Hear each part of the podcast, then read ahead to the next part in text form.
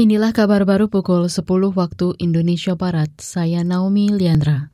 Komisi 3 DPR menetapkan tujuh komisioner Komisi Pemilihan Umum KPU dan lima anggota Badan Pengawas Pemilu Bawaslu untuk masa jabatan untuk masa jabatan 2022 hingga 2027.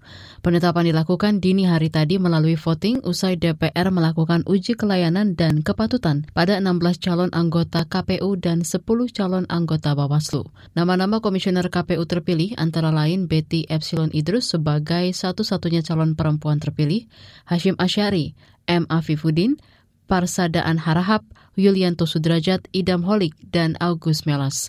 Sementara nama komisioner Bawaslu terpilih adalah Loli Suhenti, Puwadi, Rahmat Bagja, Toto Haryono, dan Herwin Malonda. Nama-nama terpilih ini akan dibawa ke sidang paripurna DPR untuk ditetapkan kemudian dikirim ke Presiden Joko Widodo untuk dilantik. Pemerintah menetapkan target pertumbuhan ekonomi nasional 5,3 hingga 5,9 persen pada tahun depan.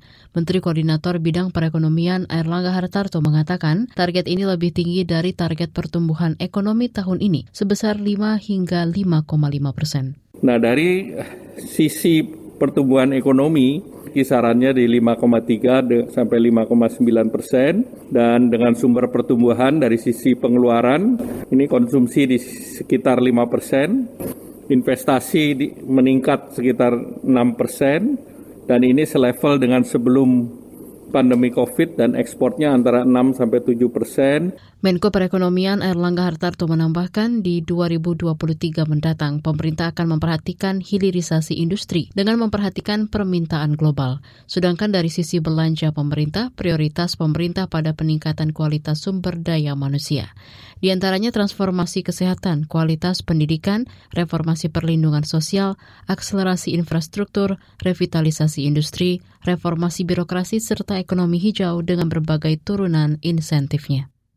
Kita ke lantai bursa. Indeks harga saham gabungan IHSG pada perdagangan pagi ini dibuka melemah. IHSG jatuh 14 poin ke posisi 6.836.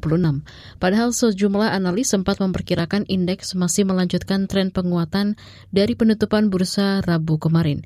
Pelemahan juga terjadi di kelompok saham 45 unggulan atau indeks LQ45 yang turun 2 poin ke posisi 974. Penurunan juga terjadi di nilai tukar rupiah. Pagi ini rupiah turun tipis 3 poin ke posisi 14.259 per 1 dolar Amerika.